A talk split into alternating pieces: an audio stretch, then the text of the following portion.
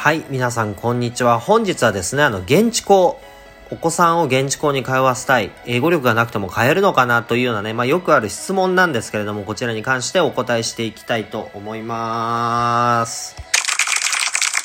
はい。ありがとうございます。ということでですね、まずあの結論から申し上げると、英語力がなくても現地校に通うことはできます。もう一回言いますね。英語力がなくても現地校に通うことはできます。はい。ただですね、次からが大切なことになりますので、じっくりと聞いてください。はい。英語力がなくても現地校に通えるよというお話をさせていただいたわけですけれども、えー、留学をする中でそれも現地校ですね。現地校に通う、まあ、メリットというか狙いなんですけれども、それはですね、まあ、貴重な体験をしていただきたいというようなところがあります。はい、あれ、はい。はい、はい、はい、貴重な体験って何ですかというようなね、まあご質問だと思うんですけれども、えこの狙いとしてはですね、同年代の子供たちと関わること、触れ合うことによって、えー、まあ意思疎通を図って、えー、良い思い出、であったり、まあ、小さな成功体験を積んでもらえたらなというような狙いがあるわけですけれども、時と場合によってはですね、それとは逆の悪い思い出だったり、え、苦手意識っていうものがですね、あの、植え付けられてしまうというようなこともありますので、ここは要注意が必要でございます。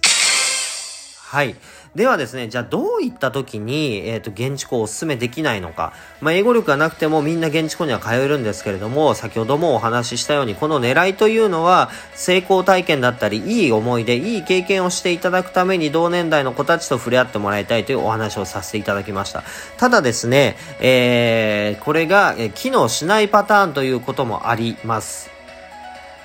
それはじゃあどういった時にあの機能しないのか、どういうお子さんだと、えー、この現地校というのが悪夢になってしまうのかというところをですね、皆さんに考えていただきたいと思います。どうぞ。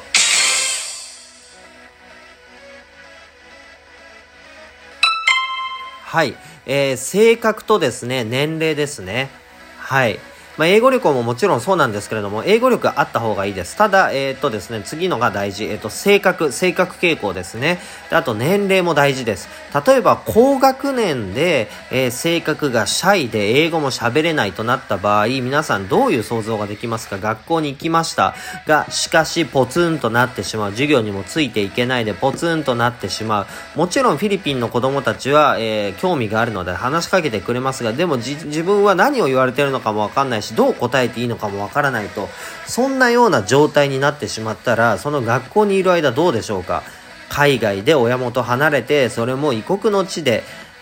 英語であると。で、何を言ってるのかわからない。結構大変苦痛だと思うんですね。大人でも苦痛だと思うんですよ。で、それを、まあ、えっ、ー、と、お子さんの性格ですね。まあ、シャイで、こう、引っ込み思案の子供がそういう体験をした場合、もう二度としたくない、英語が嫌だっていう風になってしまう可能性はありますよね。なので、えー、現地校はですね、確かに皆さん、あの、本当にこれ、あの、人気のカリキュラムなんですね。人気なんですよ。しかしながら、えー、しっかりと考えなくてはいけないので、えー、性格と年齢ですね、というものをしっかりと考えた中で現地校が合っているのか、もしくは、もしくはですね、あの、体験型学習やマンツーマンというもので、えー、まあ、まず英語っていうものを、英語力を身につけると。で、その後に、えー、そういった現地校っていうところにですね、あの、シフトしていくっていうことも、長期間の留学であればできますので、あのまあ、その辺はですね、あの、ご相談いただけたらな、というふうに思うわけですね。あともう一つ、現地校行く上で、あの、まあ、お勧めできないのはですね、1週間とか2週間っていう短期の場合は、せっかく慣れてきたっていうような時にですね、あの、留学終わってしまいますので、現地校をもし行きたい場合ですね、できればあの長期ですね、3週間、4週間以上の場合、あの、ご検討されるといいかなというふうに思います。はい。ということで、あの、本日はですね、あの、現地校に関してのお話をさせていただいたわけですけれども、えー、現地校に行かれたいという方の場合はですね、あの、ぜひとも、あの、お子様の性格と、あと年齢をですね、しっかり考えていただいた中で、えー、もしも決めきれない場合はですね、あの、ぜひご相談ください。ということでございました。はい。じゃあ、それでは皆さん、あ、ちょっと待ってください。ここでアナウンスがあるようですね。はい。えー、このチャンネルをお聴きくださって皆さんどうもありがとうございます。もしも皆さんの中で、えー、こういう疑問がある、それがわからないから教えてくれないかっていうようなね、あの疑問や要望がありましたら、どんどん、えー、教えてください。